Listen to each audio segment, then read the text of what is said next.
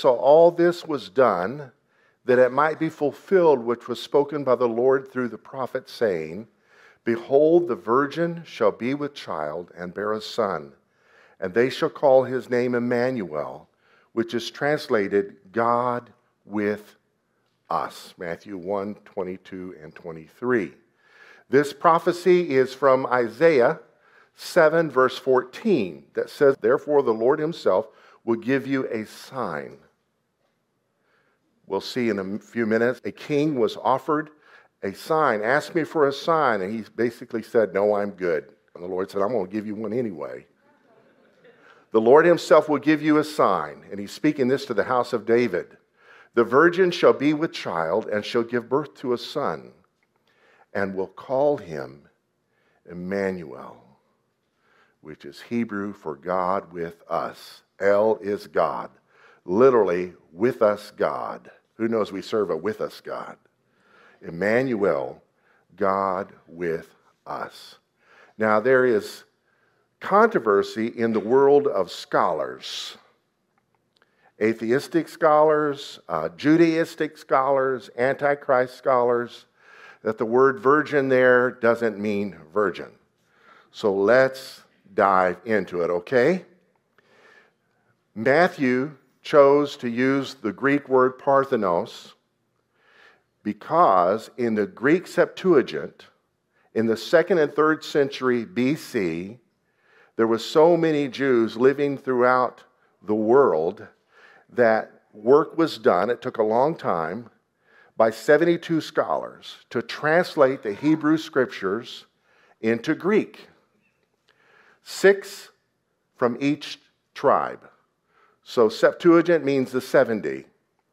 It actually was 72 men who knew Hebrew fluently.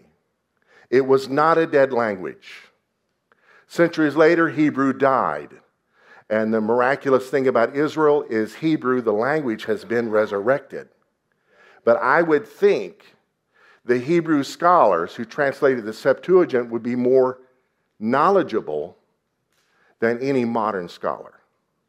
And 72 of them agreed in translating the Hebrew word, we'll see in a minute, for virgin or young woman into Parthenos, which is in the New Testament 14 times. And all 14 times it is translated virgin or virgins. When telling the parable of the 10 virgins, Jesus used the word. You can look it up, all the other places. And I got this through eSword, it's the Strong's Concordance. It's the Greek word parthenos, and every time it appears in the New Testament, the English word it's translated to is virgin, because that's what parthenos means. It's a maiden, unmarried daughter, a virgin. The Hebrew word in Isaiah 7:14 is alma, which means a lass. Any lasses in the house? A damsel, a maid or virgin. And it is in the First Testament, King James Version, seven times. Three out of seven, it is not translated as virgin. It can be a virgin, but not necessarily. But four of the seven times, the translators translated it virgin. Influenced, no doubt, by the Greek Septuagint.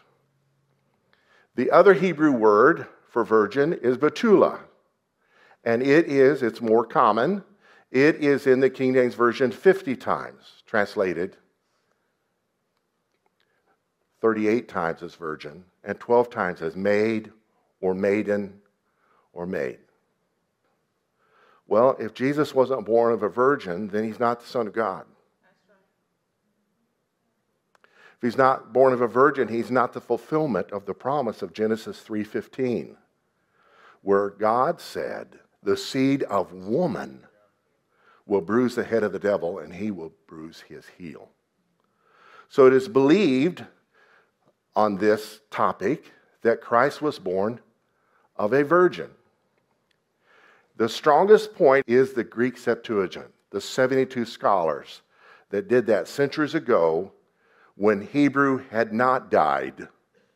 It was a current language, and they chose to use the word parthenos which every time in the New Testament is translated as virgin. For a scholar to try to put you in a corner has to say they're more knowledgeable than 72 Hebrew speakers in the second and third centuries BC.